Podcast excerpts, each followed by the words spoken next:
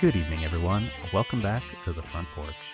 My name is Dennis Rogers, and as always, I'm joined by Michael Daniels. Mike, it's been a while. It feels like forever. I think the last episode we recorded was what, like April? May? It feels like it.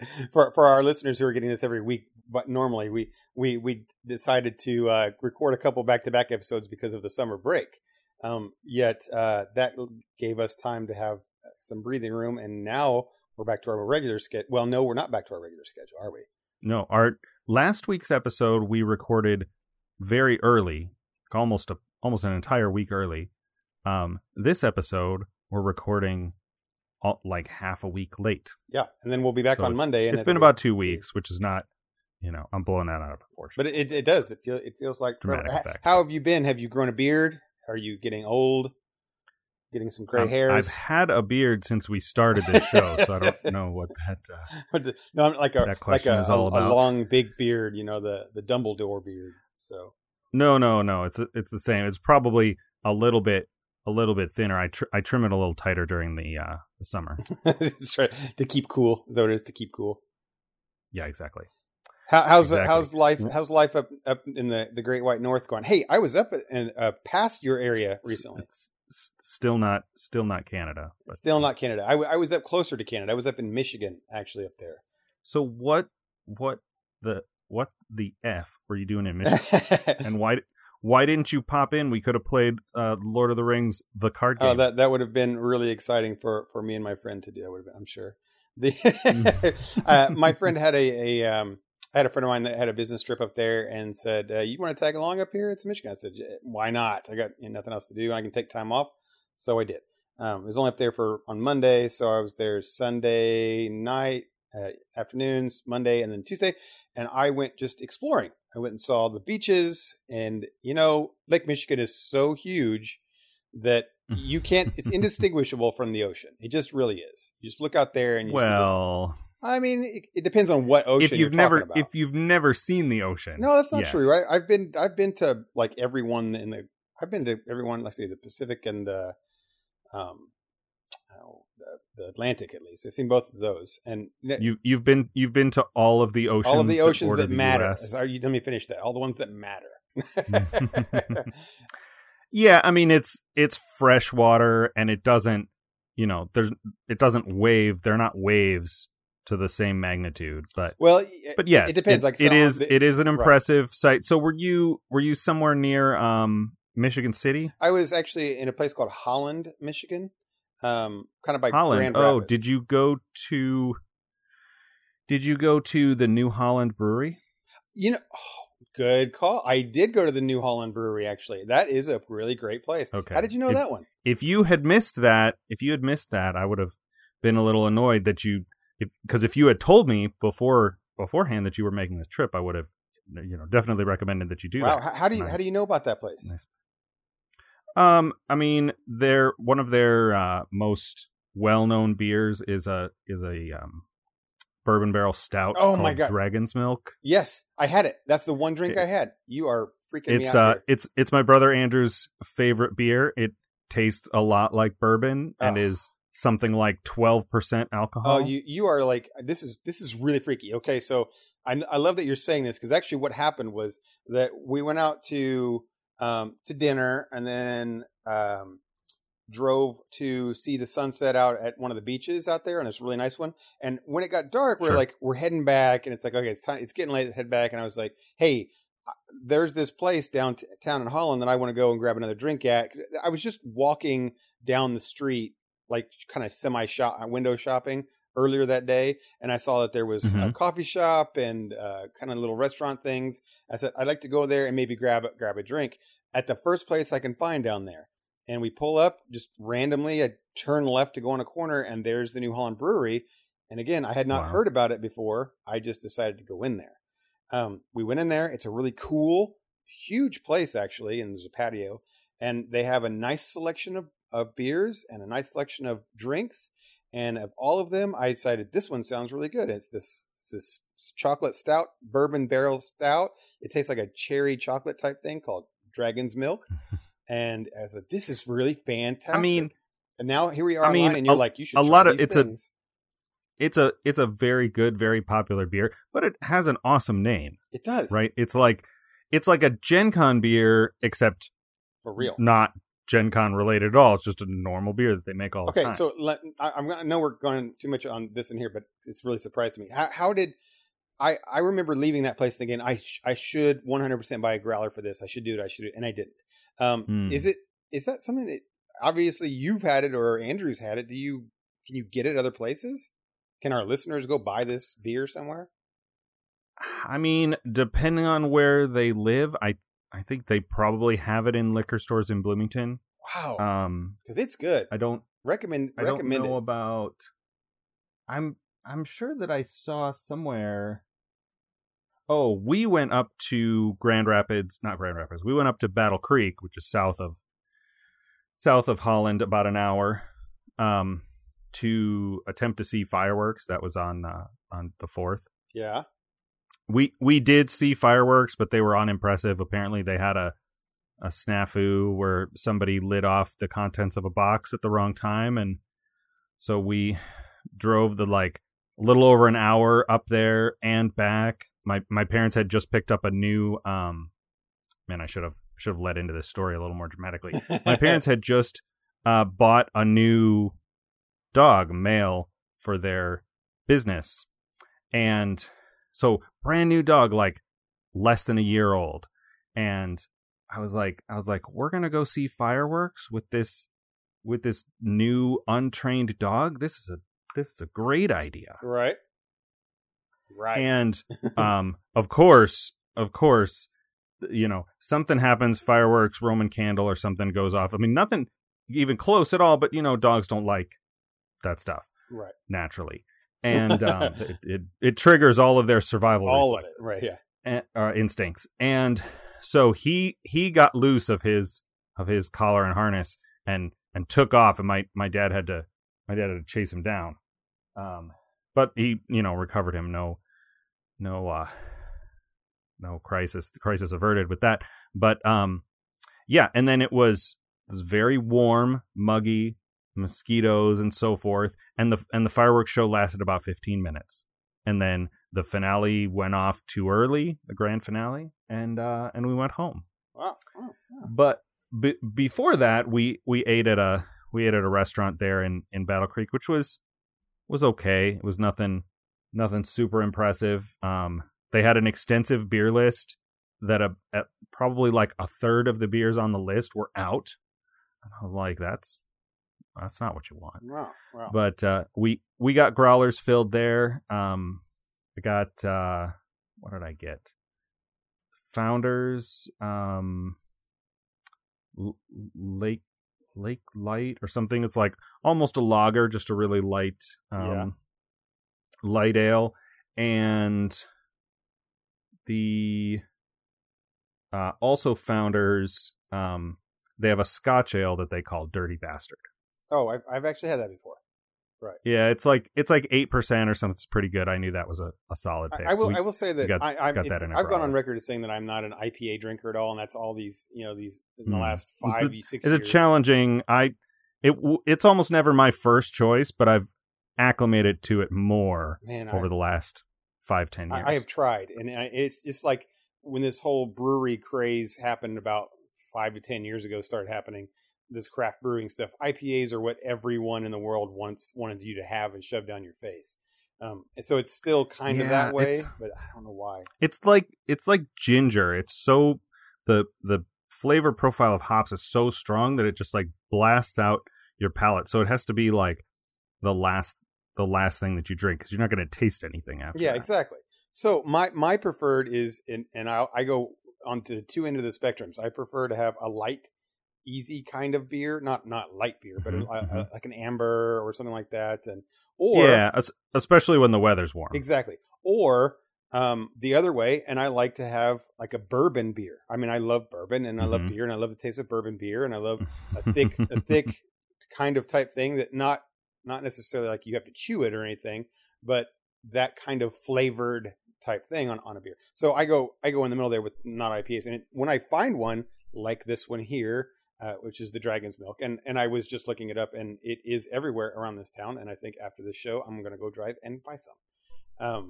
New Holland Brewery Dragon's Milk is, you know, here's our plug for them because it was good. I really liked it. I was really happy that I got it, and I can't believe that I was just there randomly and got to partake in that. Yeah, that's kind of crazy that you ended up. Yeah, I know.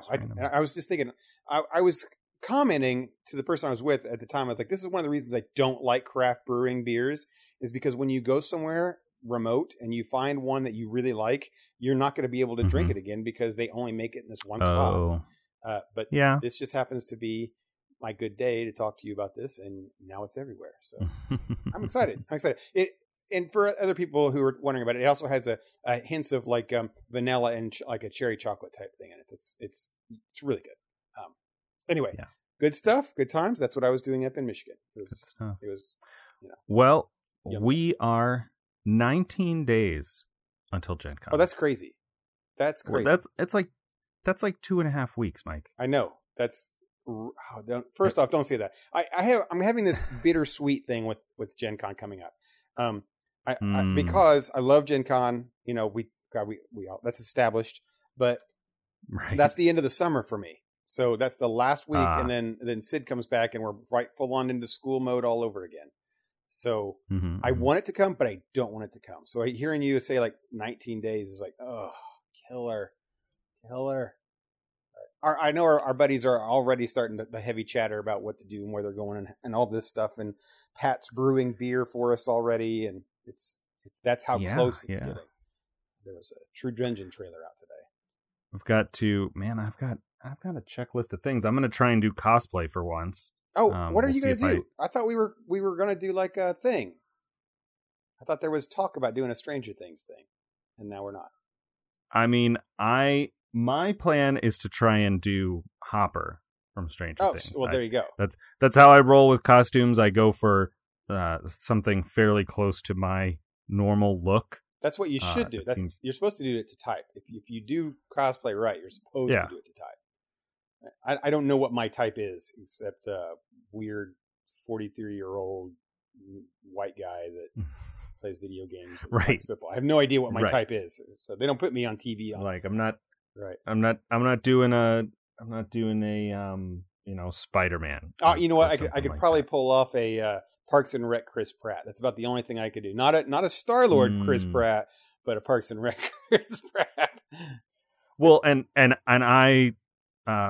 I don't know that I've talked about this on this show, but I rocked the Ron Swanson costume 3 years running. Yeah, but that was again to type. That worked. That was perfect. Yeah, because the first year when I did it, I like to describe it as both very low and very high effort. Because on the low effort side of it, like I wore normal clothes, just maybe a little bit, like I wore khakis that I don't normally wear, and a polo shirt. I had a sweater the first, cause it's Halloween. It's a little cold. And like parted my hair in the middle. Right. And combed it to the side, which that's something else that I don't do. Right. So like all that was super easy. That's like, you know, that's less effort than getting dressed to be in somebody's wedding. Right. But on the flip side of that, I normally have a full beard. And for the Ron Swanson costume, I shaved everything except the mustache. So I looked like, you know, a 70s era pedophile. Right. You know, for like the day before and for a week afterward until the beard started to grow back in. Right. And so it's like that, because that first year, my friends and I were at the Bluebird, a music bar in Bloomington, and they had a costume contest that was judged based on applause. And I ended up winning. The prize was $300. Nice. And I mean, it's on the short list of my greatest achievements in life thus far. Right. But that was such a huge success that for the two following Halloweens, I just did the same costume because I couldn't come up with anything better than that. Right. But yeah, so that's that costume thing is one thing I have to try to do. I need to still register the items I'm going to sell. I got to roll a character for Fox's D&D thing. I might reuse the character from last year. I might roll something new. I have a little more experience with role-playing. I think I also am going to throw together a character for we're going to do Star Trek Adventures, an official event. Oh, yeah, right. GM'd by someone else. So I'll get to be a player for once. And it's original series. So none of the characters we have really, I mean, they could, the mechanics aren't that different in various Star Trek characters, but I do want to think about like maybe what kind of ridiculous voice I'm going to do or something. That's right. I mean, you get him all planned out ahead of time and then they'll make fun of you for it. So, hey, so moving from Gen Con, there's something I wanted to talk to you about today that has really been bothering me. I mean, like a lot for the last 3 weeks, probably. I've been wondering what your good news is. Good news, everyone! We have not had some good news. It's true. I don't remember if we did it last week, but we definitely we completely forgot it on the week we had Bill Hague on, and then I think the following week as well. Right. I can't believe it. That's on me. You know, we did these episodes that were like, oh, we've only got like two things to talk about. And then the episode runs like almost 2 hours. And I'm like, I'm not going to add any more time by doing the good news thing. So, let's talk about it. What's your good news, man? My good news. We had 2 weeks. I told the story about the fourth that was unimpressive. I think when we last recorded, my nieces and nephew were here, and so I talked about that already. It was great seeing them. David came up toward the end of his wife was up here for almost a month, and he came up and got them, and they drove down all together. So I got to hang out with him a few days. We played Pandemic and Lord of the Rings. No, we didn't play Lord of the Rings. We were going to, but Andrew's not super into it. So no, we played with Andrew. So we definitely did. I don't know. Yeah. The time all blends together because it's been so long since we recorded. It's all time is relevant. Right. My freshest good news is that we finally played another session of Star Trek Adventures last night. That was fun.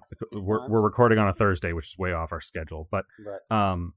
That we've talked about that in the past. I'm GMing that, which is a new fresh hell for me to learn a new skill and a new system and a new everything. In addition to recording it, which is technology kind of crazy stuff. But we had kind of a crazy, chaotic session last time we played. Yep. With just the actual gameplay was really boring, and so you guys went wild with the jokes and the goofs, and but then we did this session last night, and we're halfway through, so I don't want to, I know that some of you and a couple of the other players listen to the show, so I'm not gonna spoil any details. Yeah, no spoilers, man. No spoilers. It went really well. We, we had a sort of open role-playing scene where a lot of kind of interesting choices and conversation went back and forth. And then you guys split the party in a way that I felt, to me anyway, seemed like it operated really smoothly. We went back and forth. It didn't seem to me like anybody was getting bored or checked out. Considering we switched back and forth between those two groups quite a lot, and it's encouraged me a little more to keep going. After the previous session, I was almost to the point of like, we can keep meeting, but maybe we'll do something else. Maybe we'll play a video game. Maybe we'll maybe Fox wants to DM something instead. This has encouraged me. It was fun. I felt it was fun for a rare moment of feeling at least semi-competent at this GMing thing, and it was good times. We had a lot of fun, and it was good balance, and a lot of the people got to. It was good. We're gonna try and meet in 1 week, which is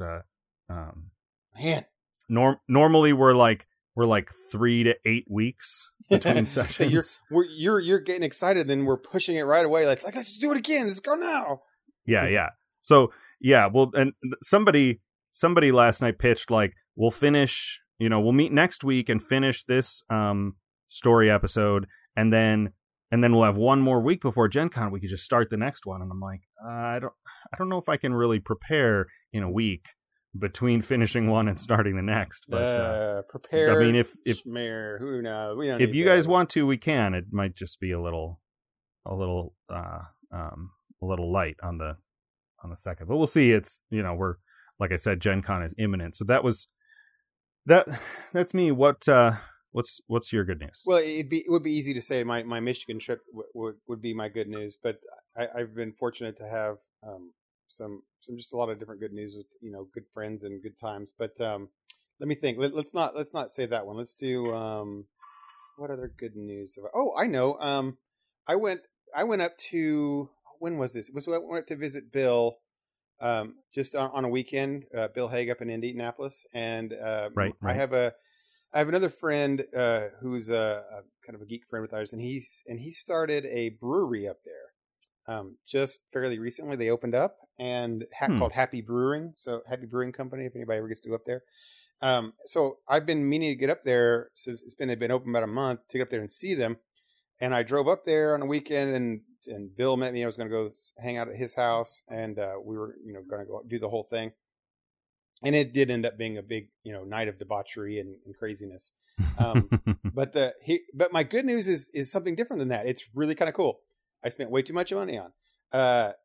As we were getting ready to go up to the brewery, he was driving down some street on the near the middle south center of Indianapolis side, and he said, "Oh, there's this toy shop type place that I want you to stop into." And I wish I could remember the name of the toy shop. Lion's Den. Say it again. Lion's Den? Oh, an adult toy stop? No, not that kind of toy stop. But the it's a toy store that's sells vintage toys, I guess is what you might call it, or used toys. Like a yeah, I've seen stores like that. It's sort of like I'm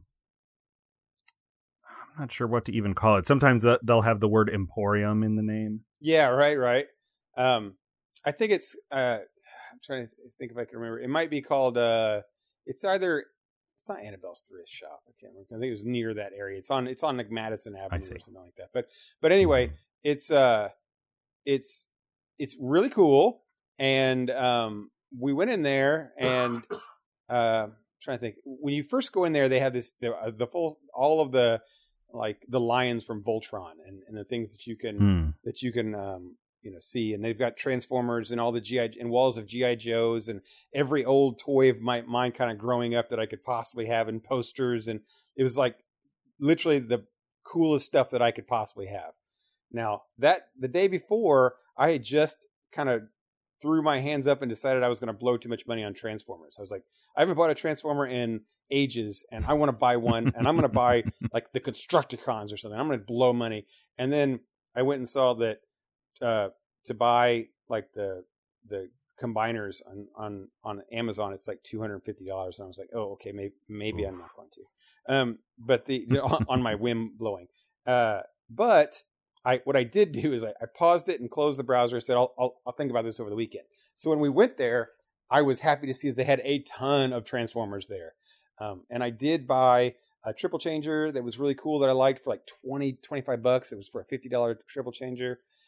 I went into the back and I was like, I'm just going to buy this one. And then I just kind of started playing with I don't know if you knew what M.A.S.K. was. There was an old cartoon called M.A.S.K. and it had stuff.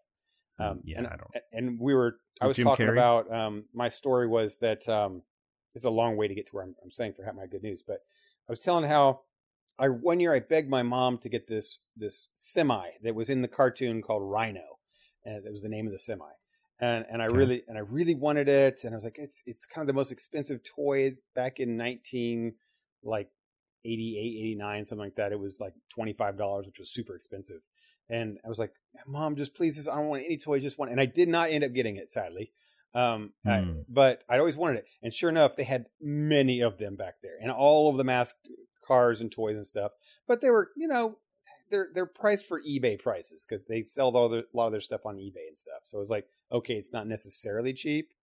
But I was telling that same story to Bill, and I was so excited, and I was playing with the toy, and while talking about it, and the owner had overheard me, and he's like, you know, just tell me what you want with those things back there. And I was like, oh, I appreciate it. And then he kind of let me go. And a little while later, I was still messing back there. He comes back later and says, so tell me about what you're looking at here. And I told him the Rhino story. And he was like, you know, I would rather sell this stuff to people who have memories than people who, just collecting it or reselling it or whatever it might be, or, you know, like they actually want to have it in their home. He said, so why don't you just buy this Rhino for, I think it was like $15 or something. Buy this Rhino and then put all these extra vehicles. He threw like 3 other big mass vehicles in it, all the figures that went with it, all for that same $15 price. And he said, and go ahead and throw in this, you know, extra Transformer, and I'll take, you know, $10 off that Transformer price that you got there, because I know that you're going to actually, you know, play with this stuff per se, or have it in your home and have appreciation for it. So I got the Transformer that I went and bought for $25, I ended up coming out with like $35 and all of this bag full of cool stuff that I always wanted for my childhood. So it's super cool. I was super excited, very happy. I want to go back again. And the guy was just, you know, he showed me pictures of, because as they like to do, where he dressed up as like a Cobra Commander for Gen Con, and he has all the, you know, good outfits. He's one of those big cosplayer guys. So it's a really cool shop, a really cool place, and I had a really good time. Happy, good news. I wish I could give them props for who they were. Man, their name, I can't. I'll have to look it up, and then I'll bring it back to our next episode. Yeah, we'll in editing, we'll put a link on the in the absolutely, show notes. Absolutely, yeah. So in the last, I apologize, we're recording kind of late, so I'm getting a little my brain's slowing down. So since we last recorded, have you made it out to the theater at all? I have. Real quick, I want to step back. It's actually called D's Toys. I found it. D's, like capital D's D, apostrophe S, Toys. They sell vintage, modern, pop art, culture, buy, sell, trade stuff. D's Toys. Okay. Yeah. Yes, I have made it out. If you're into old, vintage, nerdy, geeky stuff, and you live in or near Indianapolis, you should go check them out. Yeah, absolutely, like a cool run in place. There and pay those guys some money. They're awesome. Okay, so yes, I did get to. You know, it's been the summer, and it's well established that I'm a super movie guy, and I have not watched enough movie theater stuff. But I did get to watch Jurassic World, and I got to watch Incredibles 2. So far, nice. Yeah, I'm behind in not getting to watch Ant-Man and the Wasp yet, though. But that's got to be a I knew there was at least one more that I was like. Yeah, that's something I it's out right now, but I have not got to watch. So have you watched any of those yet? Yeah, I've all 3 of those. Oh, did you? That's right. Andrew is back in town, and so he's been pushing some of that stuff. I am more proactive in going to see stuff when you and I are coordinated. Mm-hmm. for this podcast, because if I know, you know, something's coming out and you're going to go watch it like Thursday night or whatever, I'm like, okay, well, I got to go see this sometime this weekend so that we could talk about it. If that's not happening, I'm not so much of the, like, you know, I still haven't seen Deadpool 2 because there's nobody here who will go watch that with me. Like Andrew saw it, and if he was here, he and I would go watch it, but it's a little too foul for any of my other family here in the area. But yeah, we saw all 3 of those. We went. It's funny. Do not spoil Ant-Man and Wasp for me. Do not spoil. We'll talk about that soon. Don't spoil. There's some size stuff. I don't know if you're into that. But, I don't know how to take that, man. Everything is somebody's thing. I talk a lot about the Brokaw, the local, as I call it, the beer theater. Yes. And I had this sort of frustrating experience of, we went to see Incredibles and we got there kind of late, and we ended up sitting way toward the front. It was okay because it's a long, narrow theater, but we were still closer than I would like. And then we had people behind us who had like a baby or maybe a toddler or something kind of fussing through like 2/3 of the movie. Oh, frustrating. To the point where, like, if that's not distracting me, my family, like, muttering, they're like, take your kid out of the thing. Like, then that's distracting me instead. Right. And I got to the point where I really wanted to, like, sit up in my chair and, like, turn around, give them the theater passive aggressive signaling. Right, right. And when the movie got out, I saw that the mom of the family was a girl that I went to college with. And because it's the town where I went to college. And I'm like, I'm glad now that I didn't do that. That would have been super awkward. Right. Lady. But that was frustrating. And then when we saw Jurassic World Fallen Kingdom. Is that the title? Fallen Kingdom. About 2-3 rows in front of us was a group of like 4 or 5, I don't know, middle schoolers, right? Like 13, 12, 15, somewhere in that range. Okay. Just kind of goofing around, being a little noisy. I saw phones lighting up, and I was like, do they need bouncers in this theater? Like, right? Can we? Because the rest of us bought tickets too, and you're ruining the experience for everybody. Grumpy old man, get off my lawn. Where are your parents? Right. Shouldn't you be at? Because it was also a late show. It was like the 9 p.m. show. It's not super late, but it's the latest. It's the last show of the night. But then when we went and saw Ant-Man and the Wasp, none of that. Fully pleasant experience. We got there early. We got seat. We got chairs. We got seats with the table in front, which has a nice footrest and stuff. And it was a good movie. You know, low expectations. It's a Marvel movie. I wasn't expecting Citizen Kane, Paul Rudd is funny, and Evangeline Lilly is attractive. So no disappointments on any of those. On any of those scores. So, yeah. We should talk about the other two. What do you want to do first? Well, let's go ahead and get Jurassic World out of the way, I guess. Well, no, let's not do Jurassic World. Let's do that. Let's do the other one. What was it? Incredibles 2. I enjoyed Incredibles 2. I did not get to go with Sydney. I love watching those kind of shows with Sydney. I did watch a friend and her daughter. And we did get to go, and it's funny, they hadn't been to movies in, almost a year probably, and they were like excited to go to the movies finally. So this was a great one to watch them with. And it was fun. Incredibles 1 was kind of, I want to say, what word am I looking for here? New or different than what you'd mostly see for a kid's show or something. It was, groundbreaking superhero. Maybe. Yeah, I don't know if it's groundbreaking, but yeah, kind of like that. Innovative, I guess, where it's like innovative. Family superheroes focus on the family type thing. But it was good. But this one didn't do. I don't think this one did anything new or crazy big that was mattered terribly much. But all of the scenes were well done. The baby Jack was a highlight, definitely. And they kept playing that one over and over again, and it was. It's a little bit like, because as I understand it, this sequel is like 14 years, in the making, but the original is from like 2004. Yeah, and they shouldn't have waited that long. They should not have waited that long.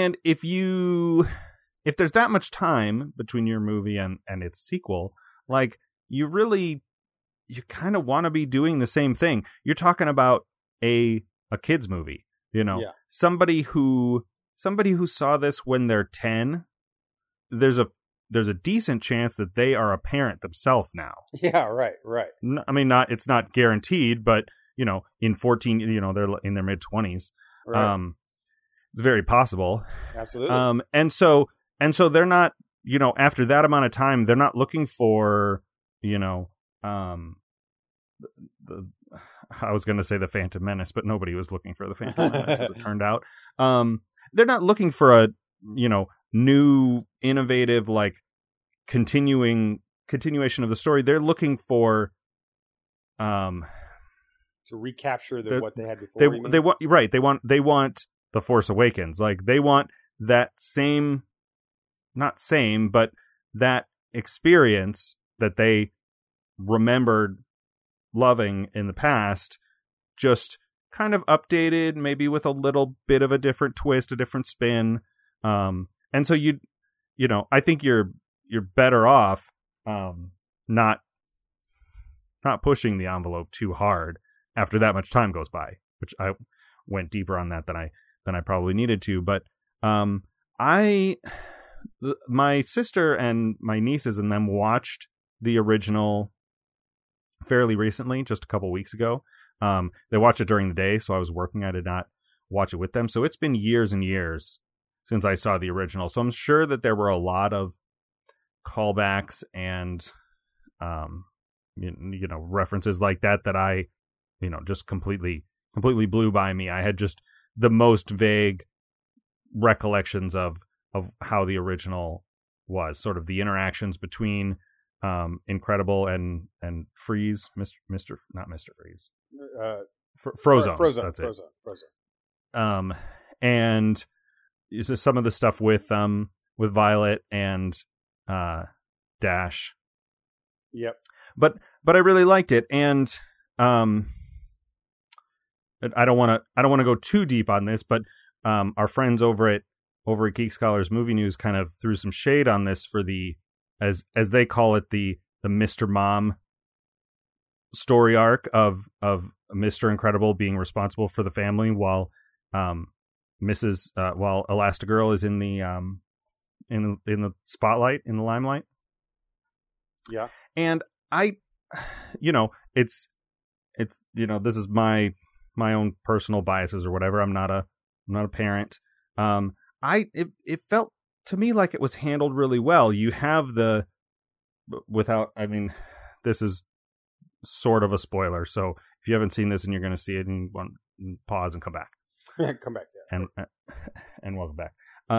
You have the whole segment of the overwhelmed, frustrated, out of touch father, right? The yep. Why would they change math, and his whole, which is a thing. Handling. By the way, they did change math. Yeah. They changed math, which yeah. I don't, you know, obviously I learned math under the old system, but I definitely can see in my memory the difference between how I actually use math in real life versus how I was taught to do math. So yeah. I get it. They changed it. Right. A lot of people had a hard time with math. So if you know, if the system is broken, then you should fix it like that. Right. I don't have any problem with that. Have, but so. I and empathize with him. And and the way that he handles Violet and what's going on with her, and the you know, the Men in Black flashy memory erase thing. Right. I thought all of that was really well done.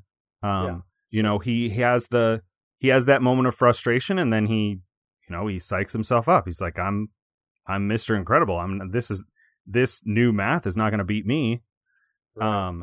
And so he stays up and he studies it, and he still, you know, flounders and fumbles his way through the situation with Violet, but he is, he's transparent in certain scenes, and he's honest with himself. Like, it's not, you know, whereas I don't know how long it's been since you saw Mr. Mom, but the character of, I almost remember his character name, but Michael Keaton's character in Mr. Mom, like, almost becomes a stereotypical housewife. Like, it's fully in the 80s, you know, cultural tropes of the time. Right. Where that doesn't happen in this movie. Like, he has struggles, and he works his way through them, and he's honest with himself, and he's you know, he's honest about his doubts and his failings, and he works through them. I thought it was all you know, well done. Yeah, I had a so that's me. I've talked nonstop for the last 10. How did you? I had a little personal bias with it, where as that main plot that you were talking about there, for me, was almost a groan-worthy eye-rolling thing, and that's just because I am obviously a single dad who runs a household with a kid and does it just fine. And so it kind of, it almost felt a little preachy to me, that part. It's like, oh, you know, dad's going to take over the house. I'm like, okay, welcome to 25 years ago. You know, men have been doing this for a long time, and women have been working for a long time and being the main breadwinners. It's nothing new. So it, that felt old and stale to me. So that part did not interest me in the slightest. But yeah. I did like, that, I mean, the scenes were well shot, you know, however delivered or however you want to set up. Animated. Yeah. And Elastigirl was really super cool. It never ceases to amaze me how Pixar can make Mr. Fantastic cooler, because Mr. Fantastic is pretty boring and terrible in the comics, but they make Elastigirl and she's awesome, and she is amazing. You know, she uses her powers awesomely. And I always like Dash, and Violet is super cool. So they did really good. And then I liked, I said Jack. So there's the powers that I liked and how they used them in the different kind of ways that really made it enjoyable for me. But I will say that as much as I liked it, and I'd say, yeah, take your kids to go see it. It's definitely cool. It's not one that I want to be like in 10 years, remember like, oh man, are they going to make another one? You know, because it was just kind of like, that was okay. That was fine. It just is what it is. And if there's movies at theaters out there right now, or people want to watch movies, I wouldn't say like, oh, Incredibles is the one. Whereas the first Incredibles, I definitely was like, you should go watch that. Take your family. They'll love it. You know, I mean, it's the rare sequel that, that equals its original. Like it's almost always a downgrade, right? Or worse. It's not worse. Or derivative in some way. It's, yeah. And I didn't even really talk about the main storyline. The, I wasn't super, what's the word I'm looking for? Keyed in on the sister, foreshadowing, though. I did notice pretty quickly that they focused on her a lot in the animation, or what I would say filming or cinematography, but of course neither of those really apply to an animated film. She got a lot of screen time, and I was like, what is the deal with this character? Okay, so she's the sister, so there's no like, is she, you know, it's telling of the kind of shows that I watched where I was like, is she kind of flirty with Elastigirl? Is that real? No, I think I'm just reading that because I've watched too many HBO or Orange is the New Black or whatever. Like, they're obviously not going to put that in a kids movie. And so of course when she ends up, you know, being the villain, I was like, oh, of course that's why it seemed to me like she had a lot of screen time, and because she's got these other motivations. But yeah, it was all right. Yeah, it's good. Overall, much better than let's the second film we're going to talk about. Score between 1 and 38. What would you give it? Oh man! Now that we've talked about all the stuff, I mean, you compare it to other, like, you know, kid 38, shows. Probably not more than like. Now, see, I'm going to go with a big rate because you made the number so high. Like 20. Let's say 27. Okay. I was going to say 25 to 30, but then it's, there's no point in having a large range if I'm going to give you a range for an answer. Yeah, no, I'd put it about that. That's a good number. You know, at 27, it sounds like a fair number. And it's not terribly high. It's not low. It's above half, but not, you know, stellar. Okay, so let's go over to Jurassic World. What did you think of that one? Let's start out with numbers there. So why don't you give me a score out of 14? Okay. Out of 14, Jurassic World, Fallen Kingdom, 8, maybe. So about half, a little over half. Yeah, I would give it a 7, but the production values were pretty good. So 8. Yes. Yeah, I'm probably hovering somewhere right around there too. It suffers a little bit like like Last Jedi, although I do think this is better than Last Jedi, where the original, so I'm going to say the original sequel, and I think you know what I mean by that. I mean Jurassic World and The Force Awakens. Yes. Were very good and sort of true to the experience of the original. Yeah. You know, A New Hope and Jurassic Park. Yeah. From 1994, 93. Yeah.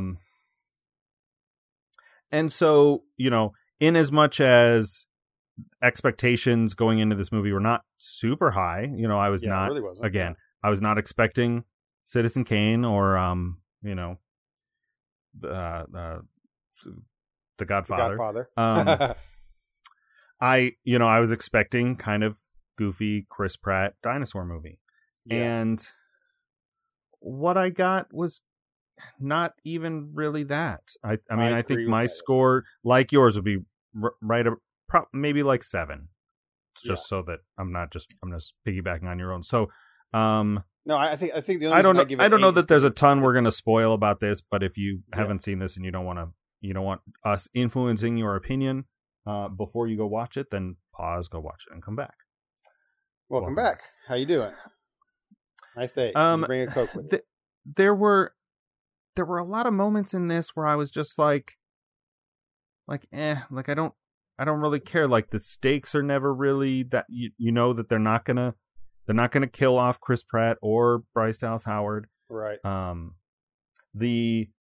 Both of the new extra. Oh, here's something that was kind of strange to me, and this is like man, I accused Fox of being too political on Front Porch, and on Geek Scholars Movie News, and I'm gonna be a little bit political here, but I've noticed in certain properties, certain movies and TV shows, something that people on the internet would call characters passing the Bechdel test. Yeah.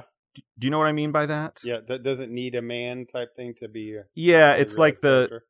It's a test for a female character in fiction, and if they never have a scene, or it's like criteria for a scene. So if they in a scene are not talking about a man or talking to another woman about her situation with a man or whatever, there's like a list of criteria, and I'm not an expert on it by any means, but in practice, what I mean by that is there will be a character like the character of Monica in Silicon Valley. Yeah. You seen that show? Oh yeah. She is fully platonic with all of the main male characters all the time. Right. And I've been conditioned by every TV show and movie ever made that I'm like, is there the will they won't they in this relationship, or is it over here? Is it moving over here? And there's never any of that. It's just fully platonic all the time. And I'm like, oh, that's weird. Is that weird? Or have I just conditioned myself to look at it as weird? The same thing in this one, or? So aside from the odd whatever going on between Chris Pratt and Bryce Howard, I expected some of that between the younger characters, the lab nerds, what are they called in S.H.I.E.L.D.? Fitzsimmons. Oh, right. Yeah. Right. Basically. And there wasn't any of that. Right. I kind of hoped that the male in that duo would get eaten by a dinosaur because he was just annoying. Oh my god! The whole time I was like, he's not contributing to this arc, this plot at all. Right, and he's just comic relief here. The paleo veterinarian I wanted to shoot as soon as she called herself a paleo veterinarian. Both of them were just.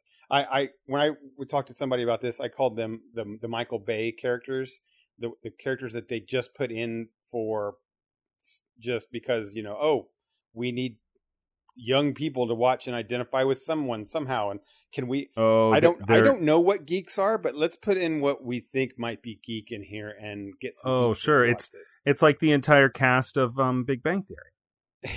Exactly. We don't really know, but we can try. And then let's do a strong woman that's smart, but she's Asian, and let's just do that stereotype and get some more. And every one of those seemed to hit some kind of point, and those two characters were just put in there just to bring characters in.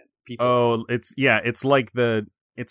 almost like a diversity casting, but not really, right? But not just diversity. It's with like type and that's what I mean diversity. I don't mean racial diversity. I mean like stereotype diversity.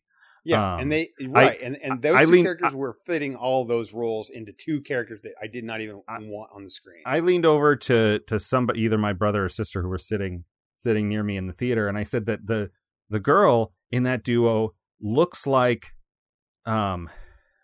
she looks like a cosplayer. Like she looks like her outfit, just her like that, right? Her facial features, her hair and eyebrows, and the giant glasses. Like she looked like she was cosplaying, you know, an Overwatch character or something. And like she looks like a video game character, except in real life, which is strange.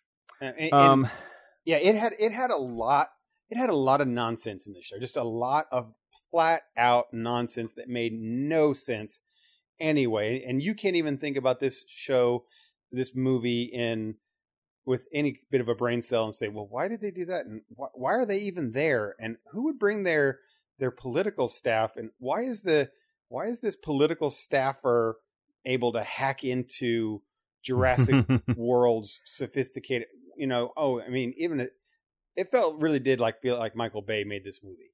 And if he made this movie, endless, I would not be like surprised. It's like they had a checklist of Jurassic Park tropes. Like they have to have the two. So here are a couple things. Like you have the T-Rex showing up and saving them 20 minutes into the movie. Right. That was early Jurassic Park trope. Yeah. And I was like, what? Why is this happening so early? What are they going to do with this movie now that they've already played the T-Rex card? Yeah. He played the T-Rex card, right? And now you have the thing with Blue. Like Blue is super important as a character. You've got they're chasing, the dinosaur is chasing them like around a table, and they're like backed up to a thing, a cabinet or whatever from the original. Like that's a thing they have to always do now. Mm-hmm. Somebody has to hack into a computer to get something. To unlock some doors. The villain is always some like self-serving capitalist, whatever. The guy in this movie who was there were sort of two. There's like the guy trying to profit, and there's also the extremely hateable hunter, right? Like they literally call him the Great White Hunter. Oh, I'm like, oh, right? I leaned over to Andrew a couple times, like when they're doing the auction and stuff, and I was like, oh, the sort of I'm gonna be political again, but the Hollywood / internet leftist kind of thing, but in a joking way. I leaned over during the auction, and I was like, doing things for money is bad. I know, right? Terrible. Because it was so like. I'm going to say ham-fisted, which is probably a little harsher than it needs to be. But so much of that I was like, what am I watching? There's like that auction is going on, and Chris Pratt is like sneaking down around toward them. And the rest of the little girl and Bryce Howard are up in the vents, like watching through. And I was like, am I watching an episode of Doctor Who? What is this? Yeah. There were just so many bad things that made no sense by someone who I don't know, they had to have been 25 years old, or younger, writing this movie. They just had no kind of grip. And sorry so for listeners who were 25 and younger, but they had no grip on actual what the world has anything to do with realities. And so here are the big spoilers if you're still listening and we haven't spoiled anything yet, but Andrew called probably like by the second scene where somebody talks about the little girl, he was like, I'll bet she's a clone, because the whole thing, the whole Jurassic World thing is they're basically cloning dinosaurs. Right. Yeah, right. Which ended up being true and not really mattering. Right. And then this horrible, like, I don't know if Jeff Goldblum can't get any better acting roles, though he was just in Thor Ragnarok. So that, but that, like, that speech he gives at the end of the movie is awful. I mean, right. Awful. Like, welcome to Jurassic World. Right. They've got like how many dinosaurs were at that auction? Like, at the high end, there were like 50, and realistically, it was more like 20, 25. Right. Right. They're loose in what, Southern California? So maybe they're going to wreak some havoc and cause some property damage or whatever. But like, they show the T-Rex facing off against a lion and whatever. And I'm like, they're loose in the United States.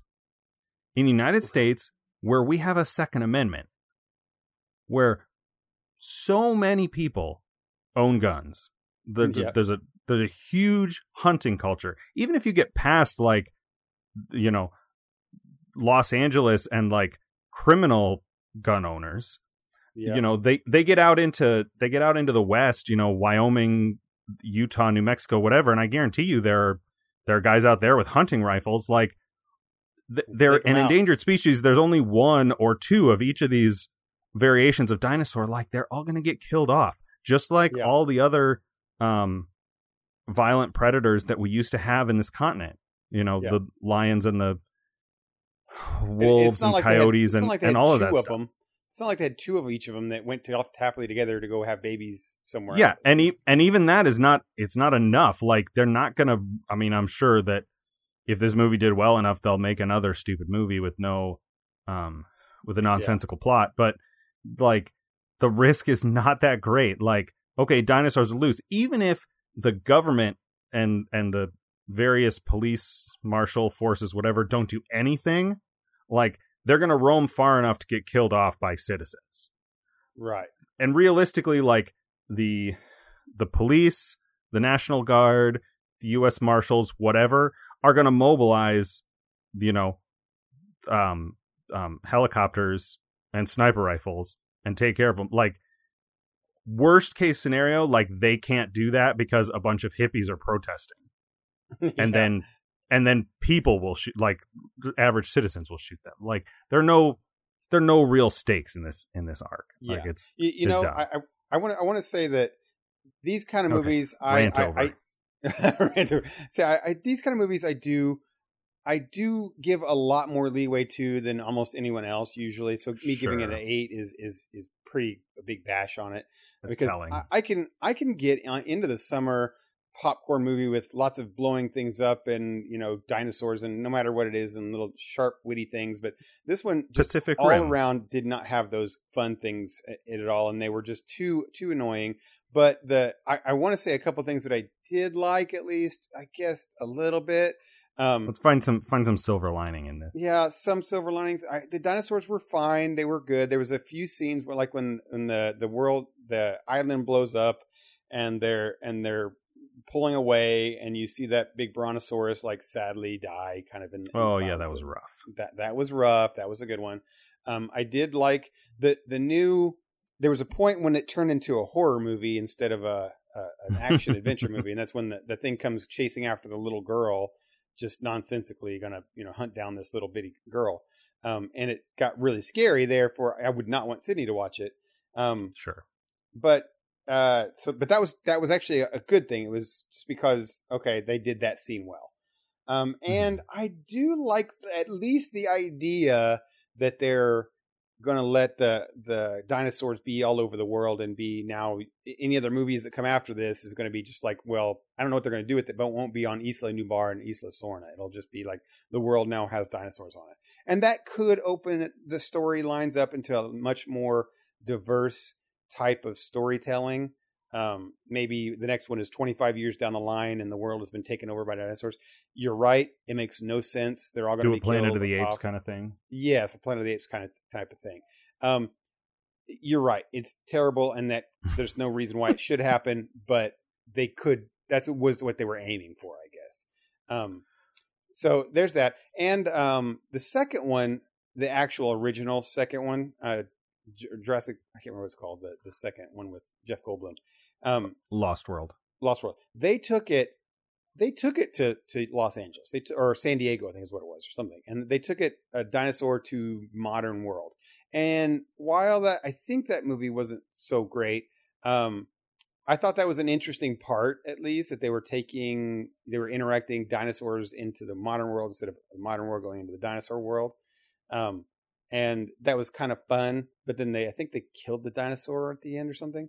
Or he's shifting back, one of the two. And it was like, oh, it's all solved now. And I was thinking, oh, it'd be cool if like there was all the dinosaurs were taking over the mainland now. So this kind of does that. Not satisfactorily, but that was at least a similar. Yeah, I mean, I think if you're going to do that, you've got to be somewhere where it's a real thing. Like, you know, maybe you're you're in Africa or something where, you know, right. It's a third world. It's an undeveloped. You know, they're just like tribes with spears and what. I mean, of course, you've got more collateral damage, but they're like.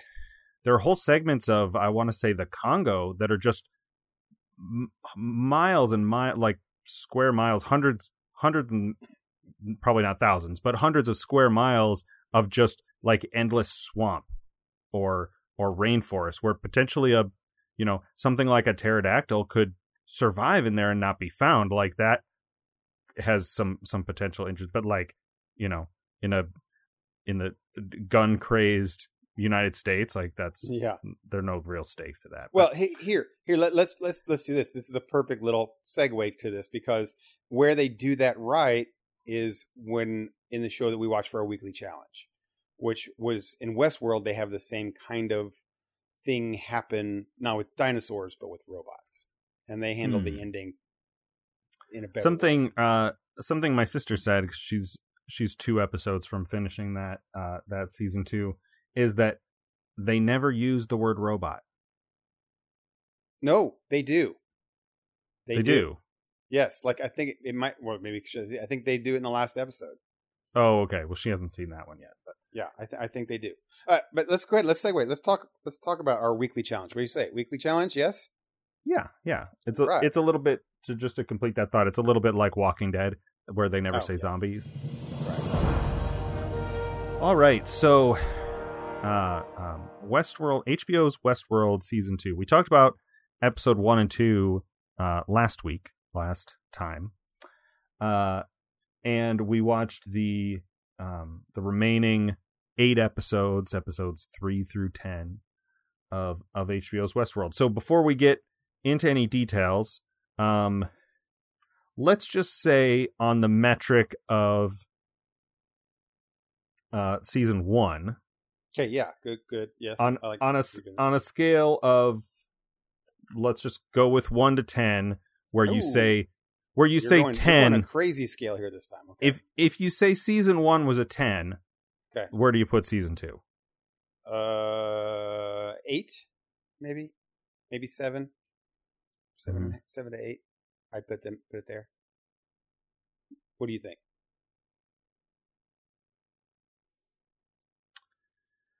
I'm almost landed somewhere more like 6 to 7. Okay, sure, I can see that. It's tough for me to think of it. I mean, I watched the last one yesterday, I think, and I reviewed it a little bit more today. Okay, so if you were planning to watch HBO's Westworld season 2 and you don't want to be influenced by our opinions or spoilers, you should pause the podcast and. So I've done 3 spoiler warnings so far in one episode of this show. Pause it, come back. And it's honestly one of those cases where none of it was bad. I very often found myself bored. I did through most of the show. Yeah, there were many like deep, long, intense segments where some kind of emotional conflict is happening between two hosts. Like, they're both hosts. We know that they're both hosts. And they're trying to push this whole angle of the hosts being sentient in some way, except they sort of, cut the legs out of their own trope, because like there's a scene, I think I referenced this last week in like the first or second episode where, the character of Maeve, the madam at the saloon, delivers a cutting bit of insult to the human who is the head of narrative, and they pause for a beat, and he goes, I wrote that line for you. Yeah, right. That was good. And like they showed us in season one where the things that the hosts say are determined by this algorithm tree that like goes and, you know, their behavioral algorithms. And I'm like, if you're that transparent about the computer system that makes these robots seem human, it makes it really difficult for me as the viewer to think of them as sentient beings. Yeah, true. Right? Like, they worked really, really hard. There's like a whole scene with who's Billy's brother-in-law? Is it Luke or Jake? Or yeah, I think it's something like that. He goes to that. He has that investors meeting with the Indian character and the hostess girl, and they of course both end up being hosts. And he can't, he assumes that they're real. He actually accuses the actors of being too human. They're not. Nobody's gonna believe that they're robots. And of course, they are hosts, and that's the whole thing. And so you're like, they worked really hard to convince us that the hosts the hosts behave just like people, but they're not people. And so then to have 20 minutes of relationship conflict between two hosts, I'm like, I don't care about this. Yeah, it was kind of slow. I felt that the Westworld season one did really well because there was a lot. They played the time thing a lot. The skipping back and forth and not knowing where you're at, and the storyline was really well done, and that's what made it so great. And it's really difficult to strike lightning twice on something that was and do it again. And I don't think that this one necessarily tried to do that a lot. It did a ton with Arnold. What's Bernard. Obviously they played that a lot there at the end, and it just came to a head. But for the most part, they didn't do a whole lot of going back and forth. And then sometimes when they did it, they ruined things. Like they show Teddy dead near the beginning, and you're like, okay, Teddy dies. Oh, I forgot about that. Yeah. And then they show, I think it's in episode 9 or 10, they show Dolores dead, and they're like, well, she didn't make it, and she's dead on the ground. And you're like, okay, so she dies, and now we're just going to find out how she dies. So, did you know? I think I texted you about this, but this show is created by Jonathan Nolan, who is Christopher Nolan's brother.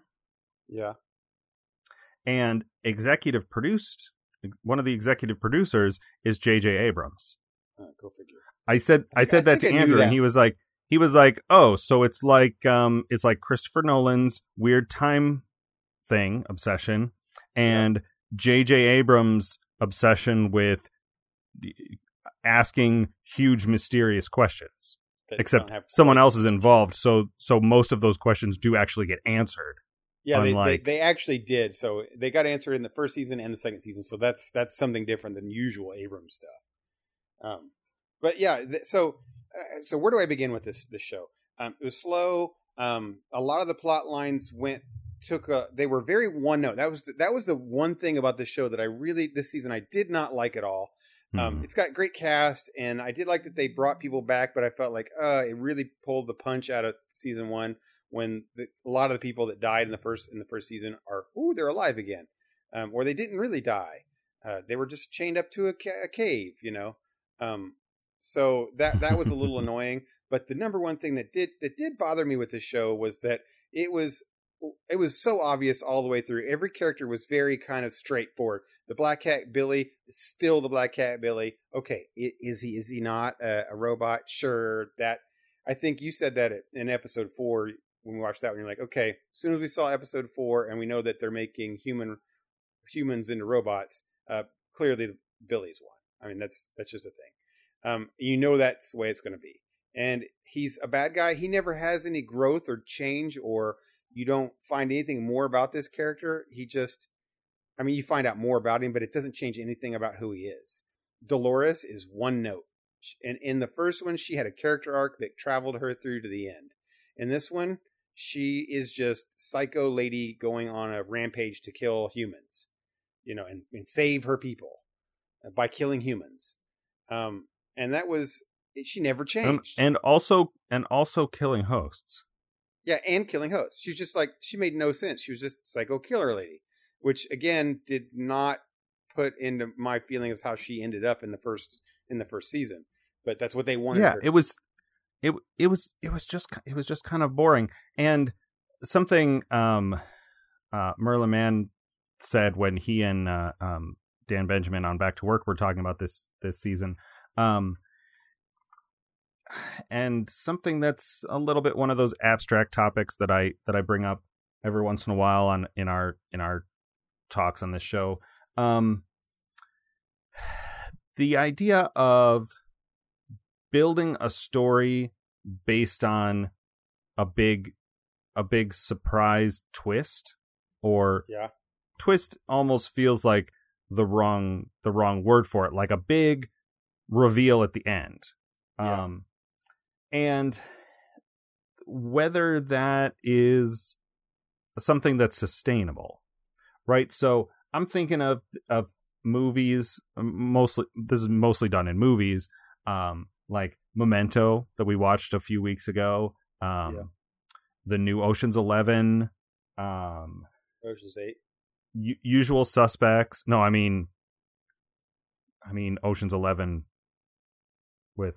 with the original one. Yeah. With George Clooney, not the original is an old 50s movie, but where like Usual Suspects, I think I said that, where a lot of the appeal of the movie is in like getting to the end and being surprised and kind of mind blown by whatever turn, and it depends how successful that is, depends on the foreshadowing. Like you can spoil it with the wrong kind of foreshadowing, or you can do, you know, really no foreshadowing. And then it just depends on how fun that reveal is. The reveal in Ocean's 11 is not something that was really strongly telegraphed. They actually have a moment where, and this, talking about people in the theater, I saw that movie in the theater when I was in college, actually at the same theater that became the Beer Theater. So there's a scene where they're in the security control room and a phone rings, and and it's Julia Roberts has the phone, but she claims not to have a phone. Yeah. And they flash back to George Clooney giving her a hug and dropping that phone in her purse. Right. And I literally out loud in the theater went, like, we really needed that flashback. And right. And one of my friends who was in the row in front of me, like, just turns around and gives me a stink eye. Right. But I'm like, this is a movie filled with high context, low content dialogue, right? Where like everybody is talking like double talk and implication and open-ended, you know, inferences. And they do a whole sequence introducing Matt Damon's character on pickpocketing. Right. So I'm like, we know that, that Danny Ocean did this thing where he goes to interact with Tess and, you know, maybe have a little bit of a standoff with Terry Benedict, and then gives her a hug. And you're like, okay, well then later when she has a phone, obviously that is why he did that. Like, why do we... And so when you get to the end and like, you know, they were never there and it's all this stuff, like none of that is foreshadowed. So it's not... I guess that's an example where the big twist ending is not really the hook of the movie. Like the hook of the movie is the theme and the writing throughout. Right. Unlike, you know, a movie like Memento or Usual Suspects. But season one, Stranger Things is, or no, Stranger Things, Westworld. Westworld. When I watched the recap of season one at the beginning of season two, episode one, there was so much stuff in there that I was like, man, I don't remember that. I don't remember that either. It's really, you go through this whole show, and I remember, you know, being blown away in almost every episode. Like something happened in every episode that was, you know, I mean, it was them breaking their own rules, but it was still, you know, from the very first episode where, and I think I talked about this last week, they set up that the hosts are programmed to not cause harm to anyone, right? And she kills a fly, right? Swats a fly in his blood, and so you'd like, oh no, they think this, but it's not actually true. They're not as safe as they seem, which of course is foreshadowing for the finale of season one. There wasn't a whole lot. I mean, there was some kind of foreshadowing, but it was heavy-handed foreshadowing in this one, and by like, oh, there's a bunch of dead bodies in the river. Let's watch the whole show to find out how that happened.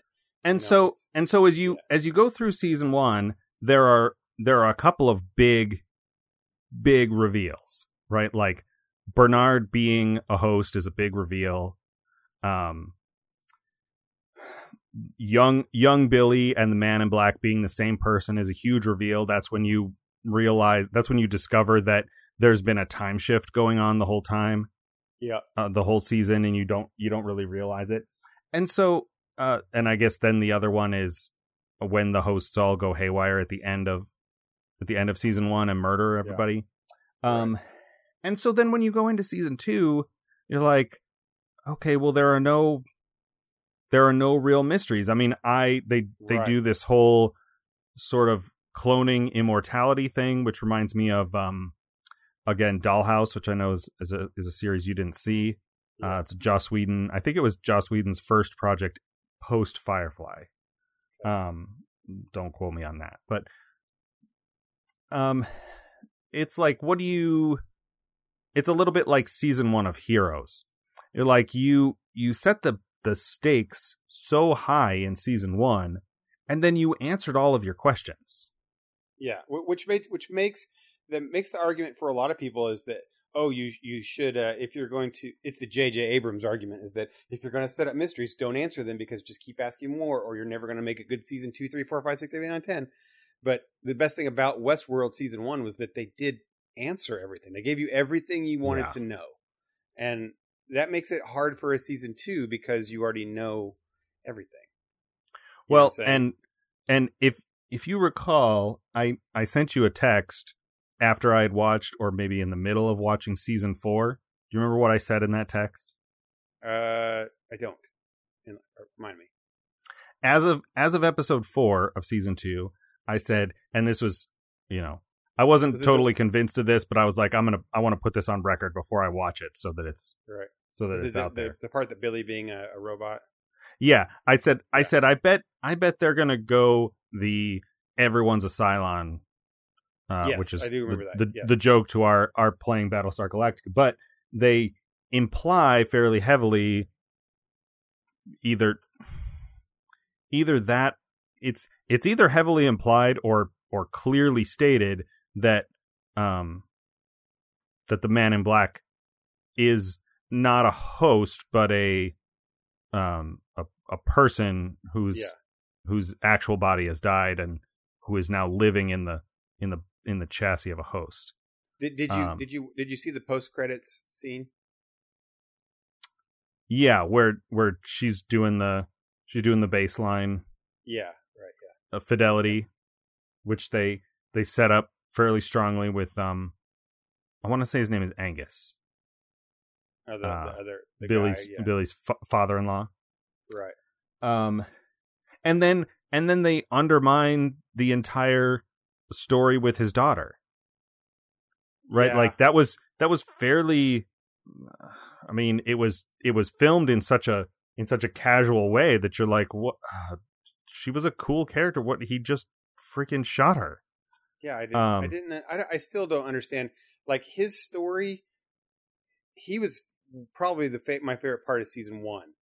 And yeah, because it was character development, and that was like pure definition of character development. In season two, he just wanders around. He does. He wanders around and doesn't. And there's this whole thing about like, this game is meant for you. This is meant for you. And like, okay, ooh, this is a game, and it never comes. I don't understand. It doesn't come about, and it doesn't mean anything. And at the end, you even see him getting like, oh, some of this, even the worst ones made it out. And you're like, okay, so I guess the robot host made it out. I'm confused. You know, they're just, it just didn't have setup that paid off in any way with any of those kind of things. Good acting still, except for Dolores was very one note.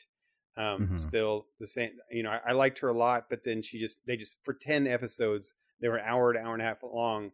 It just kept being the same thing every time. And I was like, okay, another thing that was kind of funny is when we talked about this last time, and I said, we don't know like what the hosts are capable of now that they're going off their program. It was like almost from either season 3 or 4, or episode 3 or 4, you know, very soon in the episodes we watched after that, they start showing what Maeve is capable of. And right, that arc too was super dissatisfying. Like they set up this whole thing, and I'm like, are they gonna, you know, they hack into Clementine to, you know, make her sabotage all the hosts around her, and I'm like, is she gonna turn a bunch of them into an army, and then, you know, is Maeve gonna do the same? To like is there gonna be some kind of victory for the hosts? And then it's not really like. A bunch of them go into this, you know, holodeck world, and then that's it. It's just like everybody dies. The end. Yeah, and yeah, everyone died. Like all of her troop and everything. And you're like, in that one episode, and it really felt. I know she was going to go get her daughter, and that's the storyline. But she got her daughter. And that's one of the other things that undermines the emotional weight of these stories. Like her situation with her and her daughter is written to be a significant aspect of her character, of her motivation.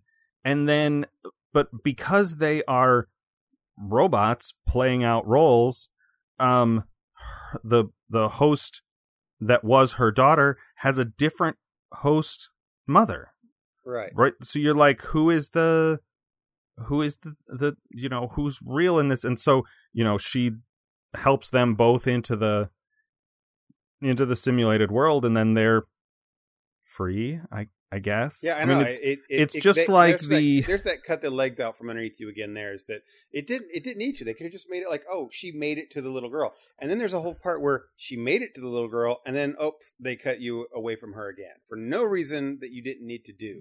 And they, you know? And they do the same thing when, I know you mentioned this when we talked about it last week, when they finally go to Shogun World, when they go to one of the other parks. Oh, yeah.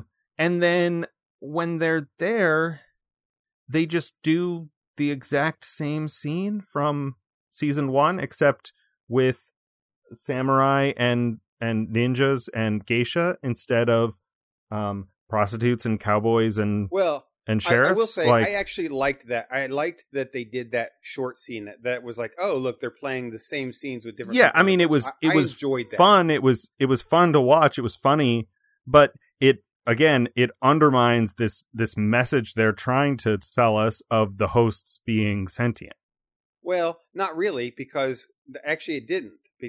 Because remember, the hosts weren't always sentient; they're just becoming sentient. That was the point they're trying to show in that scene.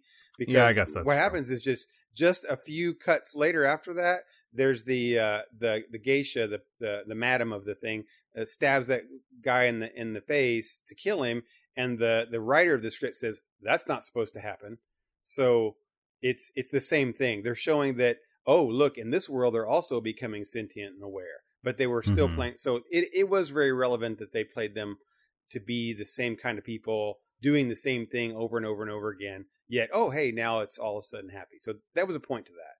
But Shogun World was pointless. There was nothing. You could have not watched Shogun World and you would have been totally fine. It did. I mean, they only.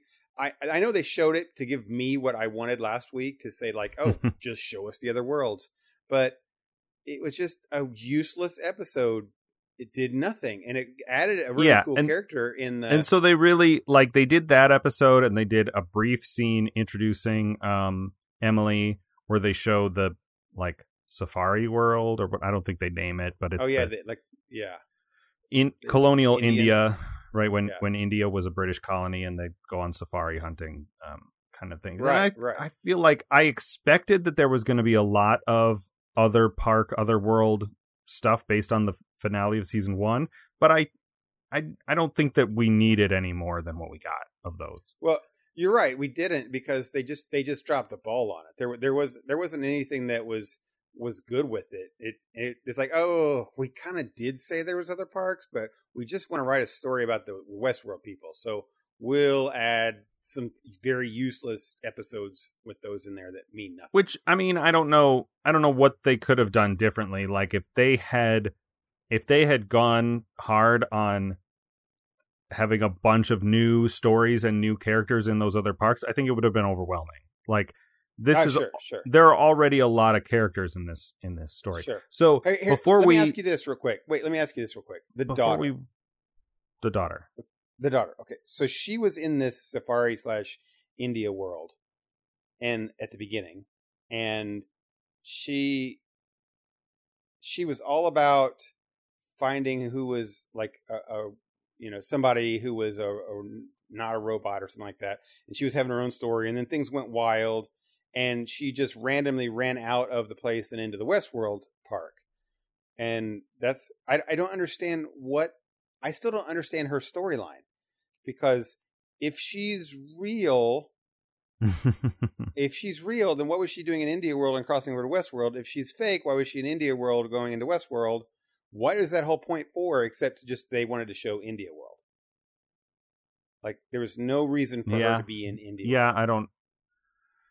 I don't think I disagree with that. It had no that, like, that's half of a show in that one that did not matter, did not have any reason, nor did it matter that, you know, doesn't make sense in her character. If she's there to find her father, okay, the robot father, because she knows it's a robot, it don't make sense. Maybe she doesn't know. I don't know. So one, what? Yeah, I have no idea, honestly. It made no. The point was, it made it's like no the sense. It's like the mysteries in Lost, right? I just don't know, and that they didn't answer them in season 2. So so season 2 tried to do stuff. Before we wrap up this, I did want to ask: how did you feel about the episode about the Indian character? I will say, as a standalone episode, that was probably one of their best ones. I feel like we got a lot more like just sort of exposition about the world, but in a way that didn't feel like a ridiculous info dump. But it was a ridiculous info dump. I mean, it was. It may not feel that way, but it did. It solved all the problems. Like, what is this valley beyond, and how did, and that one episode gave us how it feels to be a host. You know what I mean? Yeah. And which was better than all the other ones did. A different thing. Like, it was actually interesting, instead of just, you know, William, Dolores, or Maeve, like, running into some different people and maybe probably killing them. Yeah. Right. Yeah. Yeah. So you could have, you know what, now you talk about, you could have cut this season into like 5 episodes probably and cut it down, and it didn't need to be that way. Now let's real quickly, when we wrap this up, talk about the ending. So we just said with Jurassic World, where they go off and they let these, you know, dinosaurs out into the wild, and here they do the same thing. They let the hosts out into the normal world, right? I assume that's what the ending is saying, that they Ford transported him to this shop that evidently has the most sophisticated cloning, you know, building, robot building place in the world. Oh, right. House. I mean, they don't let that happen, but it does happen. Right. And Dolores survives and escapes. Yes. You know. So when that ending happened, the Jurassic Park was like, oh, they're free. Evidently, they're going to make the world. Okay. That made no sense on how they ended that one and expected that we now, you know, dinosaurs are in the world. Well, this one did a better ending with that. And that, okay, now robots did secretly get out into a place where they can replicate. And it's the Cylon story. You know, they have a plan. Yes. And they just made it better than what Jurassic World is. I guess that's what I was trying to wrap it into, is that Jurassic World made no sense on what they're trying to say. It's the world. Oh, now we're in Jurassic World. Okay, but you didn't have any like double pairs of things, and you're in America with guns, and you know, this one, okay, they have their own robot making factory in a secret place that they could go out and be anybody, and they've got everybody's DNA per se, you know, personality matrices. So I will say that it was a nice little interesting twist that they did put in the show that wasn't really a twist, but it was a plot arc that was kind of interesting. Was that they were actually recording the guests, you know, memories and then logging them away. That was an interesting little storyline, kind of mildly, and put them in the hats. That was kind of neat. What if you didn't want to wear a hat, right? You know? Yeah, that was a little right. But anyway, the ending had them escaping, which was kind of cool. Dolores being the one lady that was in charge. That was interesting. Kind of, maybe. And Arnold, I do like that they set up the rest of the season 2, 3, 4, 5, whatever they might be, to be now you've got to clear Arnold versus Dolores, you know, or Bernard, I should say, Bernard versus Dolores. And that tied well in with season 1, how Bernard made her. And then now in season 2, she made him. And they're clearly seem to be the two central characters. And now finally I can focus on who is the main characters in this show, Dolores and Bernard. You know what I mean? Okay. 2 robots. Finally got to that point. Yeah. Two robots. So it's the Matrix is what this is. And Smith versus one of them built by the other in a Douglas Adams-esque, we were doing tests on you in labs. Yeah, wasn't it actually? Didn't it end up with like, she built him too? Like they built each other. Like Arnold built her, right? Arnold did so many tests, fidelity tests with Dolores, getting her just right that Dolores, the AI, knew Arnold's personality better than any person, better than any human, enough so that she could build Bernard. And then of course her replication of I just said it, of fidelity or Bernard. The other guy, Bernard Arnold. Wow, my brain just completely lost that name. Right. Her original replication of Arnold was so accurate that it kept failing, and so she altered it a little bit to end up with Bernard, which is why he's Bernard and not Arnold. He's not a straight copy. And then there's this whole, like, the last episode or two, they go really hard on the theory of things, like existentialism sort of stuff, to the point where I was like, man, this season 2 Westworld is the longest episode of Black Mirror I've ever seen. Exactly.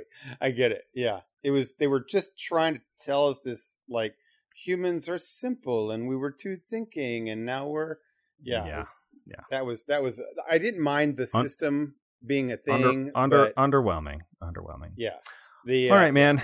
Well, what let's go back to weekly challenges. What I think you're up. We watched The Godfather last before Westworld. Right. So what do you want to do for next week? Okay, so we got like 3 days. I know we took a little bit of a break with Westworld being a new thing, and I like our format of, you know, watching old shows with some weekly challenges. So I'd like to go back to that since there's something huge right now on coming out on TV or movies or stuff. I'd like to go back to where we remember when we were doing that whole, like, let's review some old movies and see, or old shows that were when we were younger and see what we think about them. Yeah. And since we were just talking about Jurassic Park, I would like us to go back and watch Jurassic Park, the original, except not the first one. I mean, it's a classic. It is a classic, but not the first one. And the reason I say the first one is because I've watched that a million times. I still have watched it. Had to been like a year ago. Are you saying that you want to watch, like, The Lost World? That's probably the one that I would want us to watch. And I'd say because I think it's got bad juju. People call it a really terrible one and not very good. And yeah, I have a feeling that it wasn't very good, but I can't remember. Its Rotten Tomatoes numbers are not great. Right. Okay. So that's good. Let's go watch that one and see what we think about it now. And here's the thing. In retrospect, and compare it to Fallen Kingdom. Sure. Yeah, totally. Okay, exactly. Okay. Now, I'm not a big Jeff Goldblum fan in general. I did dub this segment the weekly challenge, so it wouldn't be a true challenge if it wasn't challenging. Did you say challenge? Right. Did you say you don't like Jeff Goldblum? I am not a Jeff Goldblum fan. I don't. He's a one note character, like a lot of people are, or actor, I should say. I don't really understand what you're trying to say. That's trying to say about this guy that's a master of the theater. Yeah. Here's my thing. He's a one person actor, and what the role he plays of himself is just not appealing to me. But you know, he's appealing to a lot of people. It's just not to me. All right. Yeah. I mean, he was the same. It's the same character that was in Thor Ragnarok, was also in what's the Independence Day, was also in The Fly, was also in, it's the same character. And we'll see. I think it helps. I think he's served by, I'm sure that he does stuff all the time, but, well, maybe not all the time, but like, you don't see him often, especially these days. Like he was in Thor Ragnarok, but I think the last time I saw him before that was he did like an Old Spice ad or something. Oh man, no, he was in Independence Day, the reboot. Oh, and he was terrible. I didn't watch that. I heard nothing but bad things. So it was awful. It was Jeff Goldblum. and like I said, his character, his one scene in Fallen Kingdom was terrible. Like however much they paid him to sit in that set and read that terrible paragraph at the end of the movie, but I thought he was going to be in it the whole thing too. So, but he wasn't at all. Okay, so yeah, I think Jurassic Park, Lost World. So I think for the sake of not seeing him very often, that then when we do it, like, oh yeah, it's the same guy, and he's the only like voice of reason in this. He's surrounded by crazy people and blah blah blah. But he's the crazy person. All right, well that movie's on Netflix, so we'll give that a try. All right, man. Is that everything? Was there anything else we wanted to talk about? I don't think so. Well, we got lots of things, but we'll come back next week. I'd like to. I've been playing some Vermintide and like to talk a little bit about that. It's the Warhammer co-op with several of our friends, and just give that a little bit. I still haven't gotten your brain on what you think of some good like IT code and hacking films and movies and stuff, and what you think of that. I'd like to pick your brain on that. We'll lead that into next week. For example, the code hacking dude in Jurassic World, which just I wanted to bash his face in, is a perfect example of like just terrible IT in movies. So, sure. To talk to you about some of those things, but we'll get that next week. So for this week, I think we're good. Got it. All right. Good. Score. Good stuff. Good stuff. Well, with good news, even good news. We remembered the good news, and no super depressing intro like last week. Life sucks when you die. Right. All right, everybody. You have been listening to The Front Porch, episode 46.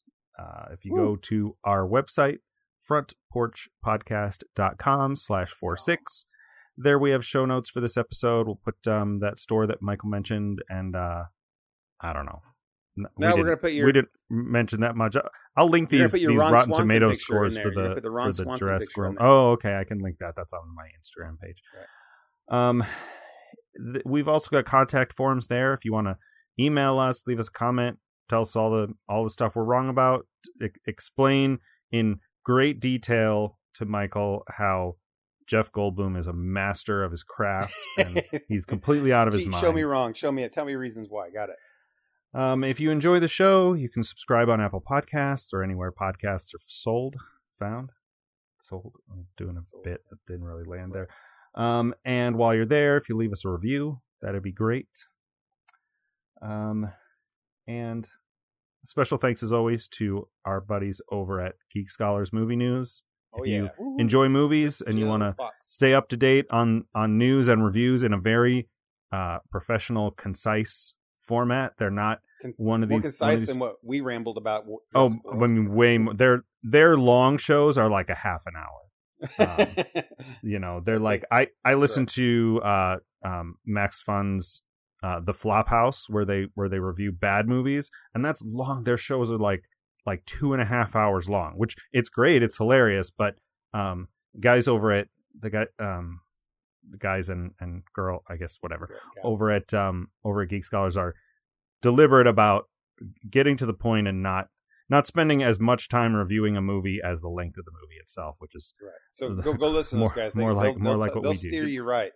They got good stuff, good news and updates and predictions. And I'm a big supporter of Geek Scholar Chris's opinions and so for sure that Fox guy usually he's crazy. He's just doesn't know what he's talking about. And Jill sets him right. All right, everybody. Until next time, I have been Dennis, and I am R. Michael for The Front Porch. Night, everybody. Night, guys.